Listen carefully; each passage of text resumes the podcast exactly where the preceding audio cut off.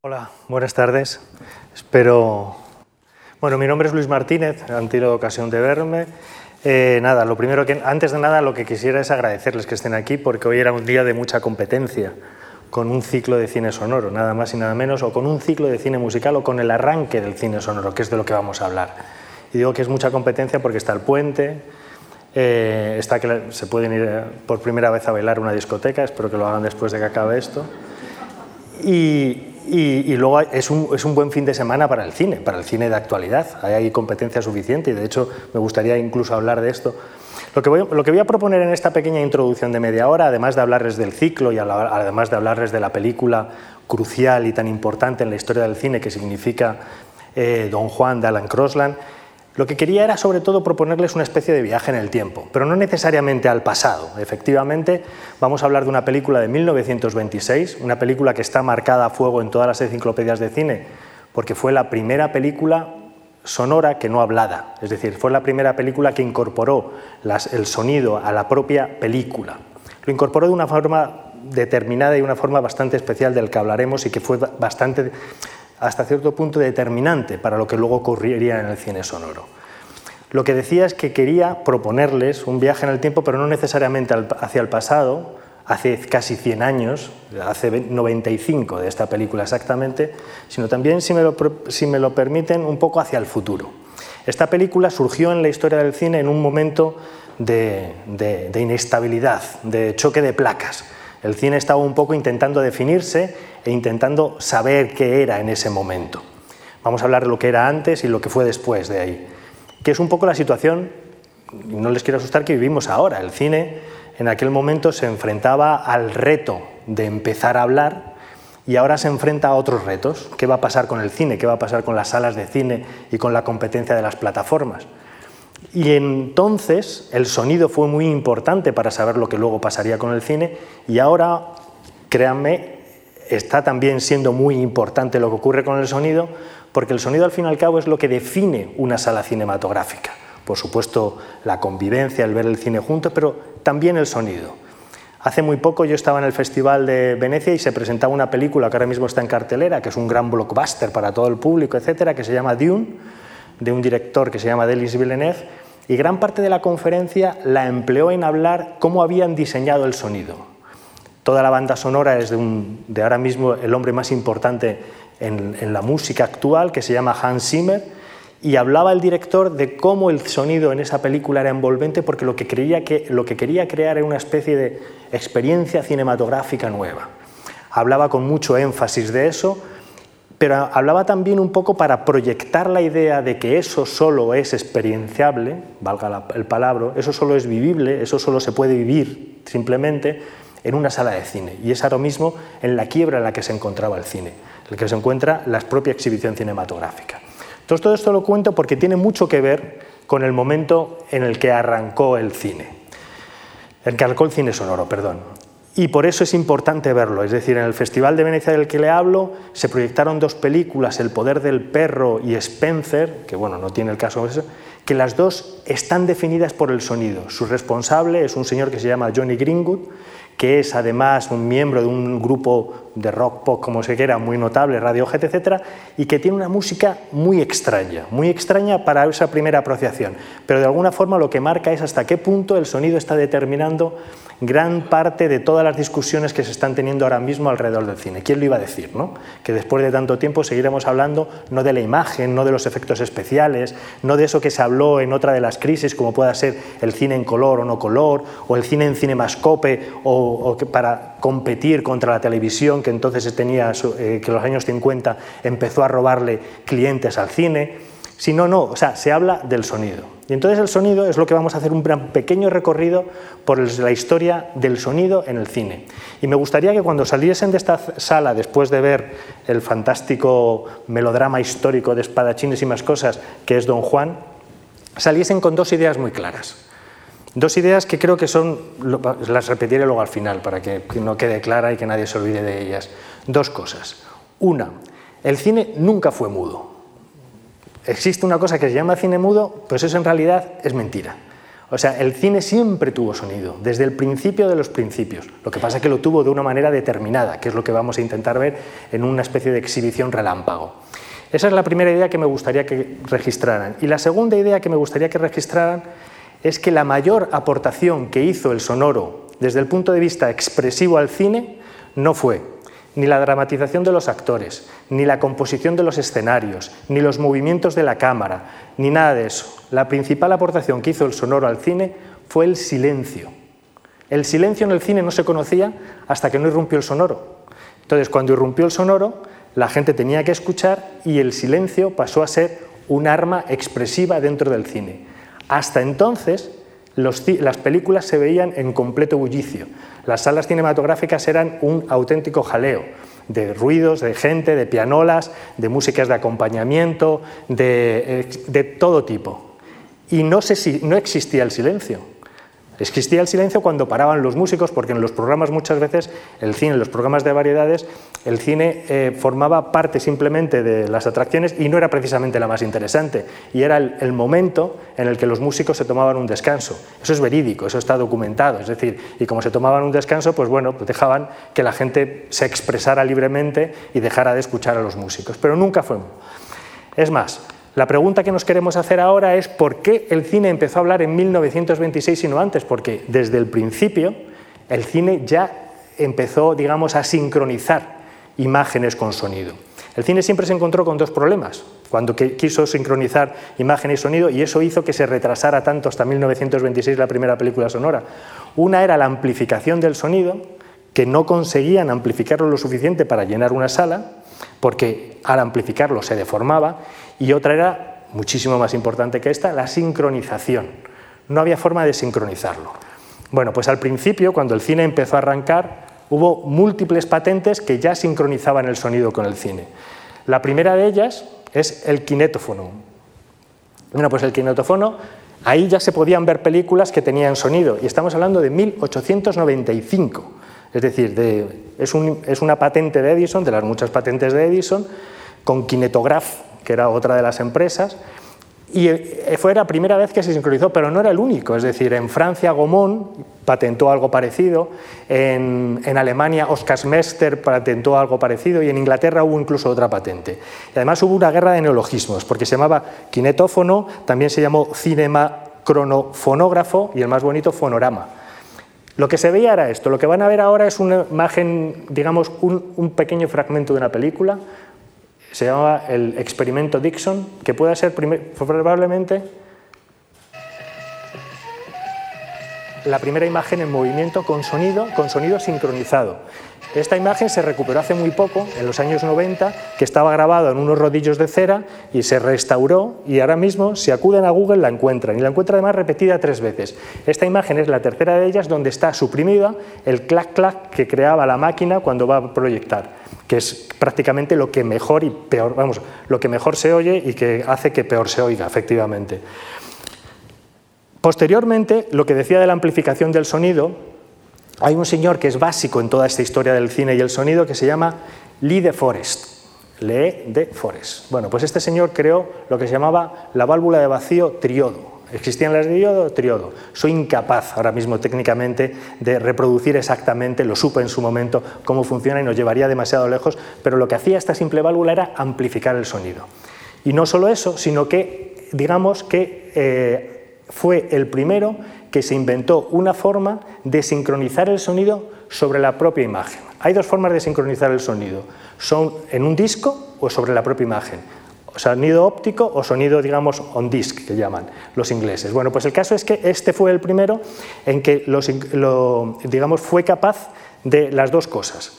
Pero, sin embargo, no tuvo el suficiente éxito para, para que fuera luego la forma esta es la forma que luego reglamentariamente se utilizaría en todas las películas de sonido. Es decir, todas las películas con sonido que han visto en su vida, básicamente es la imagen y al lado una banda óptica de sonido donde separa, todo dicho muy rápido, lo que son los efectos de sonido, los diálogos y la música. Eso ya estaba inventado muy, muy al principio. Es decir, de hecho, incluso hay una patente anterior de Eugène Lauste de 1907 donde ya estaba eso, lo que es el sonido, el sonido óptico. Bueno, pues este hombre eh, antes, de, antes del año 1926, que es la película que vamos a ver, ya hacía cortos donde grababa eh, la voz sincronizada y la proyectaban en determinadas películas. ¿no? Vale. Este es uno de los cortos que hizo. Conchita Piquer fue la primera artista española que habló, o habló. Y, efectivamente aquí es, es, una de las grabaciones de Lee de Forest. Deberías... Ah.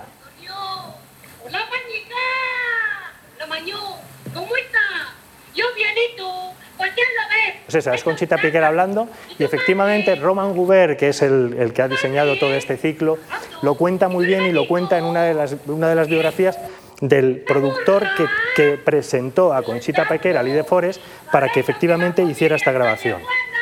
Cuando se estrenó la película que vamos a, ver, que vamos a ver eh, Don Juan de Alan, de, se acompañaba, es una película larga, es una película de dos horas, pues se acompañaba de ocho cortometrajes. Entonces, uno de esos cortometrajes era este y otro de los cortometrajes era Hayes, el del código Hayes famoso, hablando y otra serie de cortometrajes musicales, etcétera, etcétera. Pero bueno, lo que quería decir simplemente es que, bueno, que hay una pionera española que es Conchita Piquer en el, origen del cine, del cine sonoro. Eh, ¿Cómo era, para que nos hagamos una idea y para hacer un recorrido rápido, cómo era el cine antes, al principio de todo?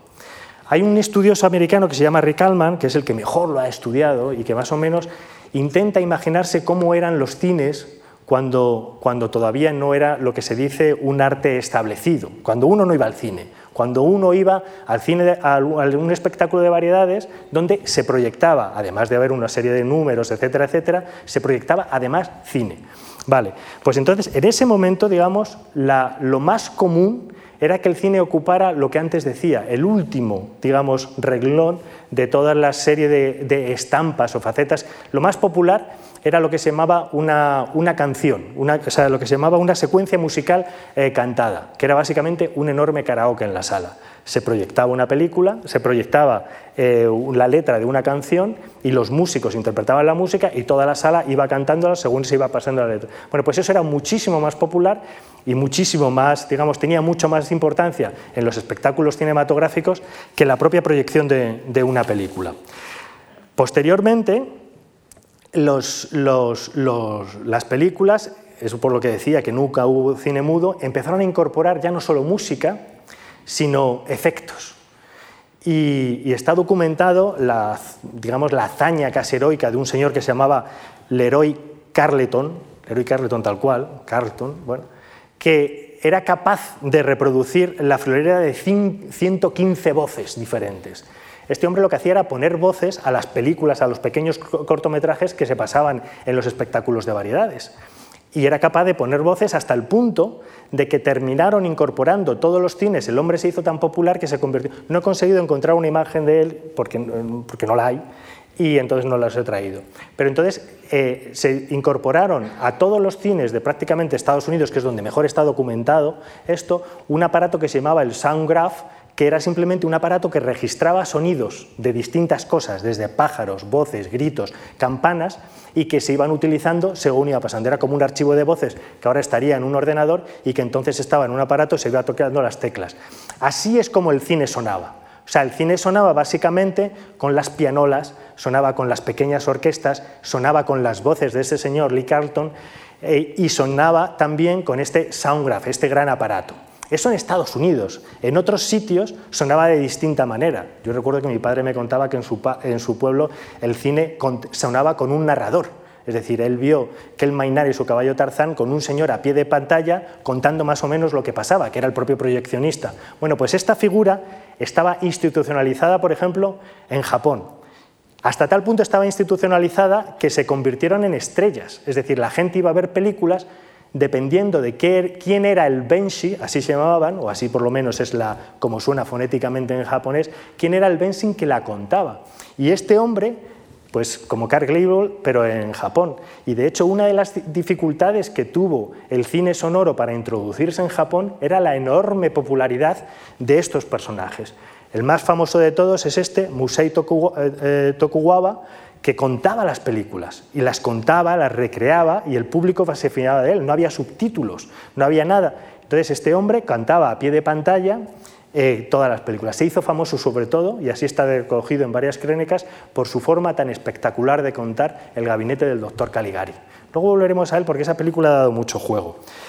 Eh, posteriormente, a medida que fue avanzando las décadas, etcétera, etcétera, se fueron incorporando reglas y entonces empezaron a surgir, por supuesto, las primeras partituras para las películas. La más famosa de todas vino un año antes, precisamente, de, un año antes del estreno del Don Juan.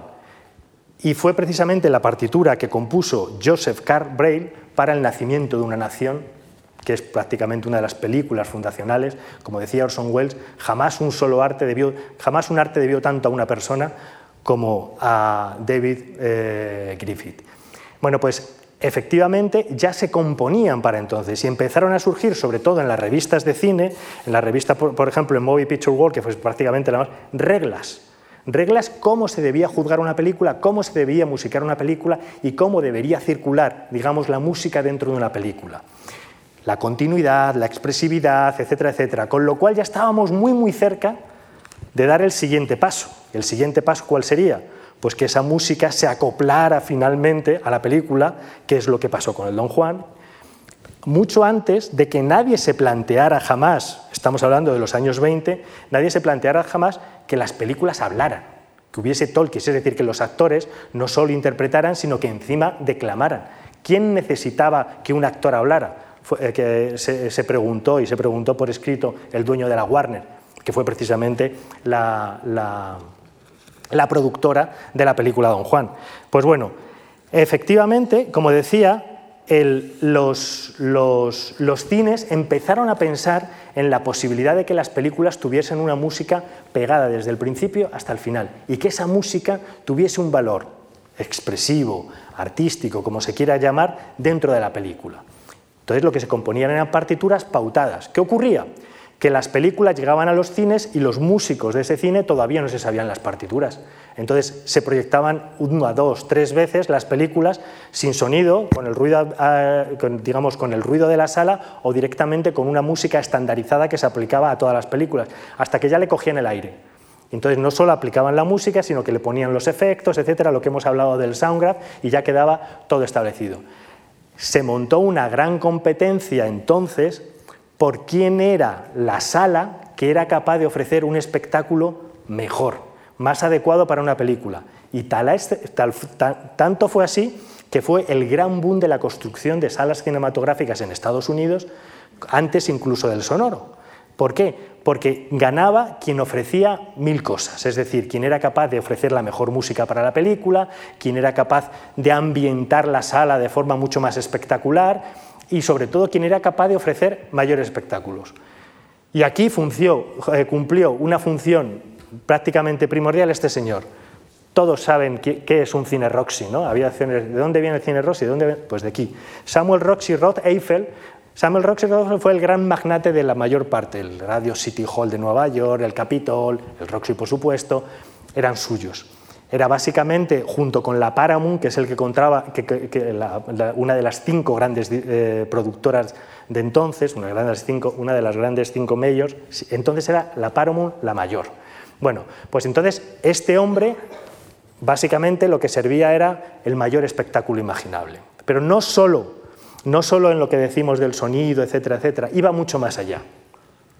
Es decir, este era capaz de cortar las películas, si eran aburridas, de acelerarlas en los tramos en que no le gustaban, y famoso fue, por ejemplo, su proyección otra vez del gabinete del doctor Caligari, que un actor disfrazado como el personaje de la película de Robert Vine se acercaba, contaba un poco la película, contaba cuáles eran los prolegómenos y al final, como el final, que lo haya visto lo recuerda, no es efectivamente un final feliz, es un final catastrófico, pues el actor salía y decía que bueno, que todo eso bien, pero que él al final se casaba, tenía hijos y todo había sido perfecto.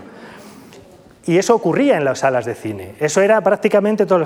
Mucho más, eh, había gente que era capaz de más. Hay un empresario, también que se hizo famoso, Eric, Eric, Eric T. Clark, da lo mismo el nombre, que era capaz de cortar las películas. Uno de los clásicos, El precio de la gloria de Raúl Goss, en sus cines se emitía sin los primeros 15 minutos, porque al hombre le resultaban demasiado aburridos. Es decir, el control absoluto de la industria, ¿quién lo tenía? Los cines. Así hasta que un estudio que estaba en franco declive, que era la Warner, decidió probar para ver si salía de este desastre en el que estaba instalado con algo extraño, que es ponerle música, de for o sea, ponerle, hacer hablar a las películas, no a los actores entonces ponerle música. Entonces lo que hizo fue básicamente utilizar un sistema que no era ni siquiera el mejor sistema, no es el sistema que luego se digamos, pasó a la posteridad, que es el sonido dentro de la banda de la película, sino en un sonido en, un disco. Eh, entonces tenía muchísimos problemas de sincronización, por supuesto. El problema de la amplificación había estado ya solucionado, como habíamos dicho, por la invención de la válvula de triodo de, de Lee de Forest.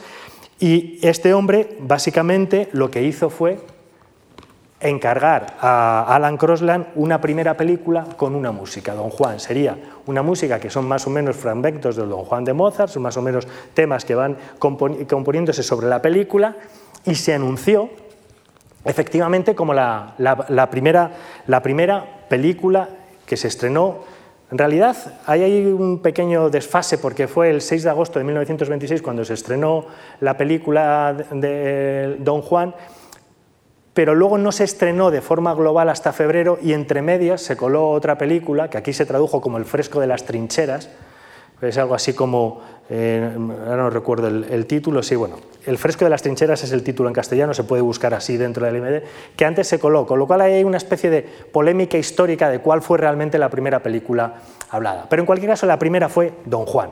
Don Juan de Ancrona, que es la que van a ver a partir de ahora. Eran dos películas, que era una, es una película de casi dos horas, que se acompañaba de, ocho cortos. Es decir, el que entraba en el cine iba a pasar la tarde, pero bien. O sea, iba a pasarla, pero completamente. La primera crítica que estuvo esa película fue por el crítico más famoso, el padre de todos los críticos, que se llamaba Serwood.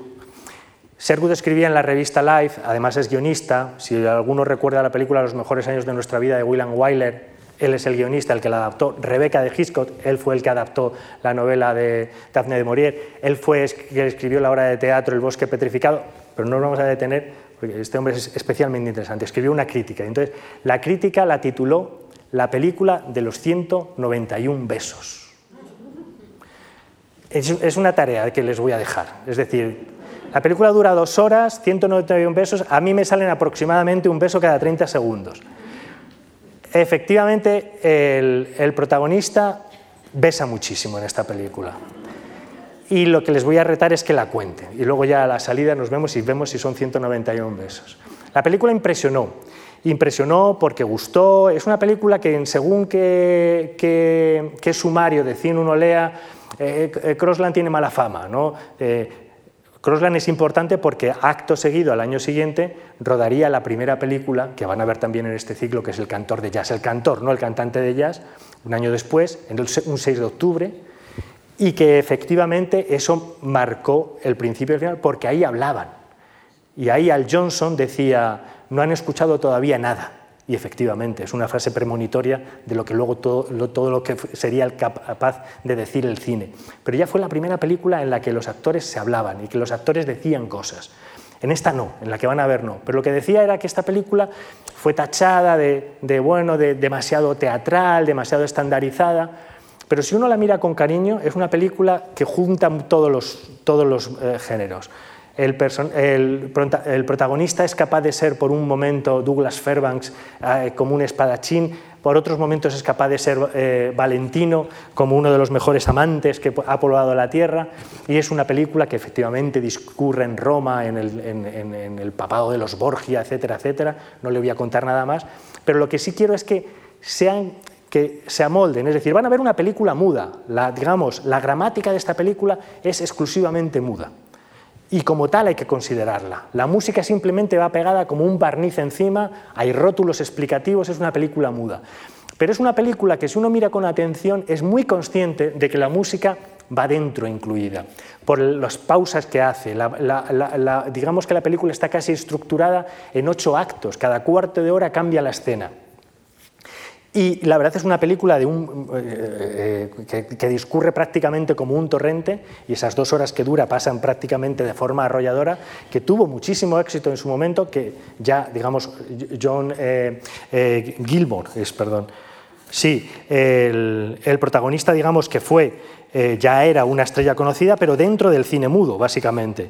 Barrymore, perdón. Eh, eh, John Barrymore, Mary Astor, y, lo que y, la película discurre efectivamente como un torrente y es efectivamente, si uno mira con cariño, ya apunta de que sabe, sabe que, que es película sonora. Lo que se dice, luego por supuesto, Vamos a pasar muy rápido. Hubo una gran competencia de patentes, cada distribuidora, viendo el éxito que tenía el cine sonoro, sacó la suya. La directa competidora y la, gran, y la todopoderosa Fox, William Fox, se unió, esta sí, con Lee de Forest y sacó una patente propia.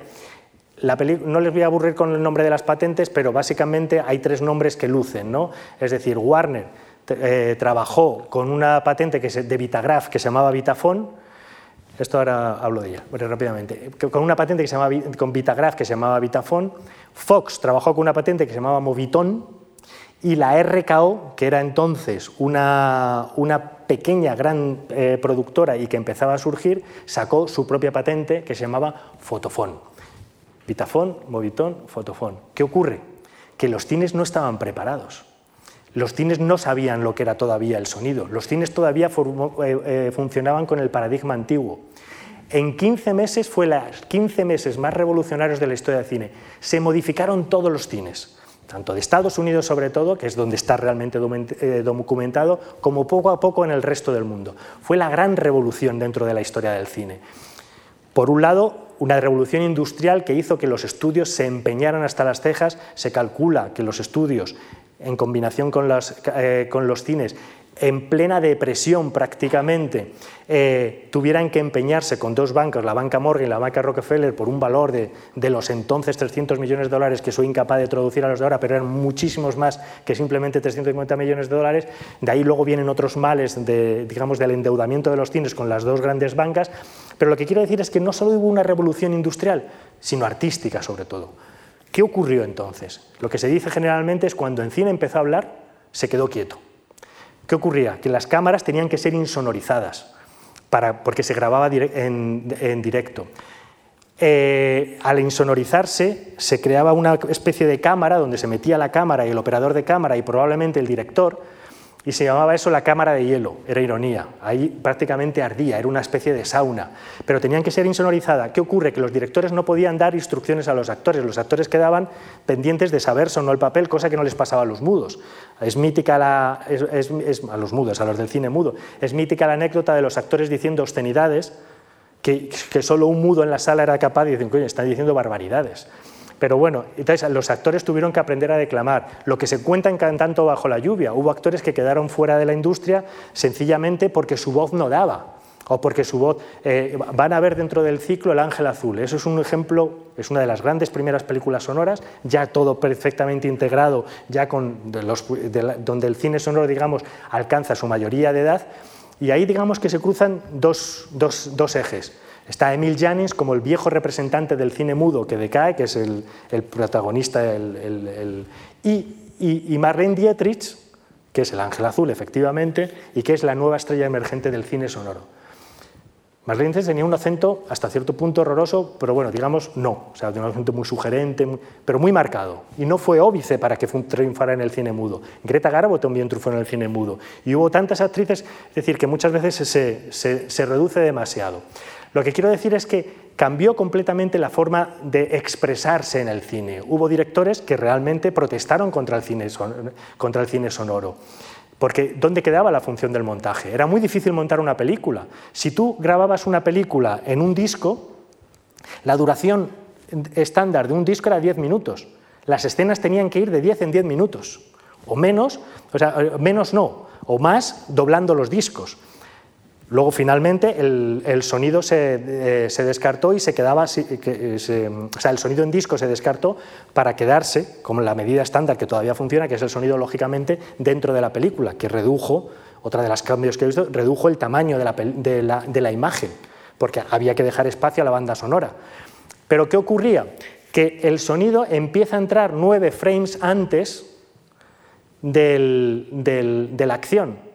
Y es en esos nuevos frames lo que ocurría es que había un salto, un sonido. Entonces el montaje también tenía que ser respetando una determinada distancia para que el ruido no entrara más de la cuenta. Es decir, que también ahí hubo problemas. Hubo otra serie de problemas, eh, todos relacionados precisamente con el montaje, con la expresividad, pero poco a poco el cine fue soltándose. Hubo otro problema, y eso fue una ventaja, es que de repente quien cobró protagonismo es las películas, porque ya el Rothfeld que hemos visto antes no podía manipularlas, no podía cortarlas, porque venían con el sonido estandarizado. Si cortaba un trozo se perdía la continuidad, eso se desincronizaban. Entonces la película se tenía que ver tal cual llegaba. ¿Y qué ocurrió? Que fue cuando el poder cambió de bando. Dejaron de ser Eiffel, dejó de ser el, importante y quienes pasaron a dominar el mercado fue el, nacimiento de los grandes estudios. Los grandes estudios que todavía controlan las grandes producciones nacieron en esos años 20 y fue el, digamos, el, por ejemplo, antes se cortaban las películas, se pasaban más rápido, se pasaban más lentos. El cine mudo, esa sensación que da de velocidad, es porque se grababa a 28, a, sí, a, 28 frames por segundo, no, perdón, a 14 frames por segundo, lo tengo aquí apuntado, y luego se proyectaba más rápido. Es decir, perdón, el mudo se proyectaba a 18 metros por minuto, que son 18, 16 o 18 frames por segundo, imágenes por segundo, y se proyectaba a 27 minutos. Y en determinados cines que, tenían prisa, a 30. Y por eso van corriendo todos en el cine mudo. Cosa que en, el cine sonoro no podía pasar. Entonces, todos esos cambios, luego a medida que se fue independizando el cine, digamos, de todas esas las cámaras empezaron a ser más ágiles, empezaron a hacer menos ruido y sobre todo se, empezó a poder doblar las películas. Y así, poco a poco, hasta que más o menos a finales de los 20, principios de los 30, surgen tres películas que son ya la consolidación definitiva del cine sonoro. En el ciclo que les ha programado sabiamente Roman Gubert van a ver dos de ellas. Bajo los tejados de París, de René Clair, les pido que se fijen en una escena donde eh, de noche todo ocurre, o sea, la pantalla queda en negro y solo se escucha, y efectivamente eso solo lo puede hacer el cine sonoro, bajo los tejados de París. Aleluya de Kim Vidor, que fue una de las primeras películas que utilizó el, cine, el, sonido doblado, grabado por un lado y, luego el sonido por otro. Y por supuesto el Ángel Azul. El Ángel Azul, donde por primera vez es la primera vez que el sonido se incorpora a la película, no de una forma, digamos, específica o artísticamente separada, sino integrada con el propio lenguaje que maneja Joseph Stenberg en la película. Es decir, ese barroquismo cargado, esa sugerencia, ese erotismo va incorporado tanto en la voz sensual de Marlene Dietrich como en la música. El cine ya empieza, digamos, a adquirir su mayoría de edad. Eh, luego, por supuesto, esto es una introducción al cine sonoro y al cine musical, el cine cambió, es decir, las comedias dejaron de ser esas comedias eh, de, donde la gente se golpea, los slapstick, eso que decía Marsenek, de una broma es cuando un señor se cae en una zanja, eh, no, una tragedia es cuando a un señor le cae un padrastro y una broma es cuando se cae en una zanja y se muere. Eso que decía Mark Sennett para, digamos, ilustrarlo en qué consistía en la brutalidad de caídas que era su cine. ¿Quién empezó? Se podía empezar a hablar y fue el gran éxito, pues las comedias de repente los protagonistas eran los hermanos Marx, que la mayor parte de sus chistes son hablados, obviamente, es de, Grucho. El cine de gángsters de los años 30 de la Warner se aprovecha de la característica del lenguaje para hablar en argot, en slang, etcétera, etcétera. Y por supuesto los musicales simplemente se dejan llevar por la oportunidad que tiene de que la música vaya sincronizada. Van a ver La calle 42, que es uno de los primeros grandes musicales, donde olvídense del director, el importante es Busby Berkeley, que es el coreógrafo y el que luego, digamos, marcaría todo el cine de la depresión, todos los musicales de la depresión. Y efectivamente, eh, este, digamos, es muy rápidamente, me quedaría hablar de una serie de curiosidades, porque, por ejemplo, otra de, las películas muy bonitas que van a ver dentro del ciclo es de Paul Feyos, eh, Soledad, este es, además, esto es una oportunidad única de ver esta película. Esta película se ha visto muy poco y es una película donde no habla, no es Tolkien, pero realmente la música está... Eh, Paul Feijos es uno de los directores más extravagantes que pasó por el cine, digamos, del principio del sonoro. Hizo dos películas, El último suspiro, que contaba la muerte de un ahogado donde repasaba toda su vida Es una película experimental que se proyectó como una película comercial y que realmente significó una revolución para el propio Charles Chaplin, que la defendió como una de los grandes hallazgos del cine, del, cine mudo. Y luego hizo esta otra película, Soledad, que van a ver dentro de este ciclo más adelante, y que es una historia de una sencillez apabullante, pero donde la música y los efectos de sonido, las campanas, están utilizados con una inteligencia apabullante. Es quizás el sumo de las películas, digamos, eh, musicadas, por decirlo así, y por diferenciarlas de las películas habladas. Por supuesto, El Ángela Azul, luego van a ver la primera película, eh, la primera película sonora francesa y van a ver, por supuesto, El Cantor de Jazz. De todas formas, les quería hablar de dos curiosidades para, para acabar y no entretenerlo mucho, porque son películas de dos horas, de dos curiosidades. Por supuesto, en cuanto surgió el sonoro, ya hubo gente que empezó a idear la forma de, contestarlo. Es decir, como no había montaje, hablábamos que hubo un manifiesto muy famoso de tres grandes directores rusos que básicamente creían que el cine sobre todo era montaje, era la expresividad de, de juntar dos imágenes y ver qué pasaba, dos imágenes diferentes. Eisenstein, Pudovkin y Alexandrov firmaron un, manifiesto mítico contra precisamente el cine sonoro, porque decía que el cine lo único que conseguía con el sonido es volver al teatro, es volver a sumar. Y de hecho al cine le costó mucho y, muchos incluso eh, recientemente, hace unos años, ganó el Oscar una película muda, The Artist, y se estrenó en España otra película que se llamaba Blancanieves, de Pablo Berger, que eran mudas. Y de alguna forma intentaba recuperar esa delicada expresividad de las grandes películas del cine mudo, las no estandarizadas, que de alguna forma perdió con el sonoro. Walter Rundman fue el primero que hizo el de Sinfonía de una ciudad, que es de la ciudad de Berlín, etcétera, que hizo como un montaje de imágenes que discurrían con una música, pero luego posteriormente fue el primero que decidió hacer una película sonora sonora. La pantalla iba en negro y solo era simplemente una película por sonidos. Y luego hubo muchos otros que contestaron al cine sonoro porque le costó, digamos, eh, eh, adquirir la personalidad y, la, digamos, la expresividad artística. El cine sonoro reducía los planos, bastaba un ruido para identificar que lo que había pasado y ya no hacía falta un plano, un plano del otro lado, sino simplemente bajo los techos de París van a haber varios ejemplos de eso. Porque René Clair, que en principio fue uno de los que más discutió el cine sonoro, se molestó mucho en que el cine sonoro no sea simplemente el talkie que veníamos, que, que digamos que se estaba estandarizando, que no fuera simplemente un trato filmado. Y intentó y lo consiguió obviamente, que los efectos de sonido forman parte de la narración de la película. Y eso bajo los techos de París, bajo los tejados de París, se ve constantemente. Es realmente una delicia en ese sentido porque es el cine sonoro en sus inicios ya con plena madurez artística. Pero no quería despedirme, bueno, estas primeras películas que tenía aquí seleccionadas, no vamos a hablar de ellas porque no están en el ciclo, pero son las primeras las primeras, eh, The First All Talking. Esta es una película muy importante, Las luces de Nueva York, simplemente igual que la que van a ver es importante porque es la primera película sonora, esta lo es porque es la primera completamente hablada. Cuando vean El cantor de jazz, es una película muda donde hay fragmentos insertados donde hablan los, personajes. Al Johnson canta y habla, etc. Pero esta es la primera eh, completamente hablada. Y esta es la segunda película que hizo Al Johnson después del exitazo del cantor de jazz y que le convirtió el, el loco cantor jugaban con la palabra cantor todavía, y le colocó prácticamente en la estratosfera y efectivamente es una de las películas plenamente musical que, que, tuvo incluso mucho más éxito del cantor de jazz. Cuando se habla del primer, primer gran éxito del cine sonoro, se habla del cantor de jazz, pero sobre todo se habla del loco cantor. Y esto, y ya vamos a cerrar aquí, porque si no, si no van a cenar ustedes muy tarde y tampoco les voy a arruinar. Además, muchos de ustedes tienen hora para la discoteca, imagino, y tampoco se lo quiero arruinar.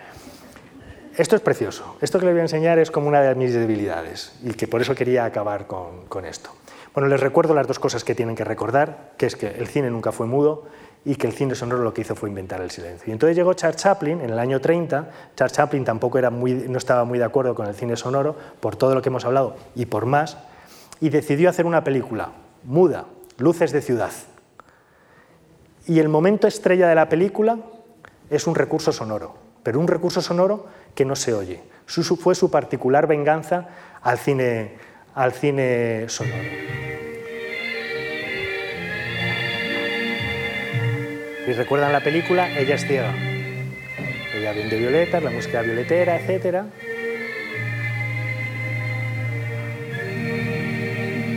No dura mucho.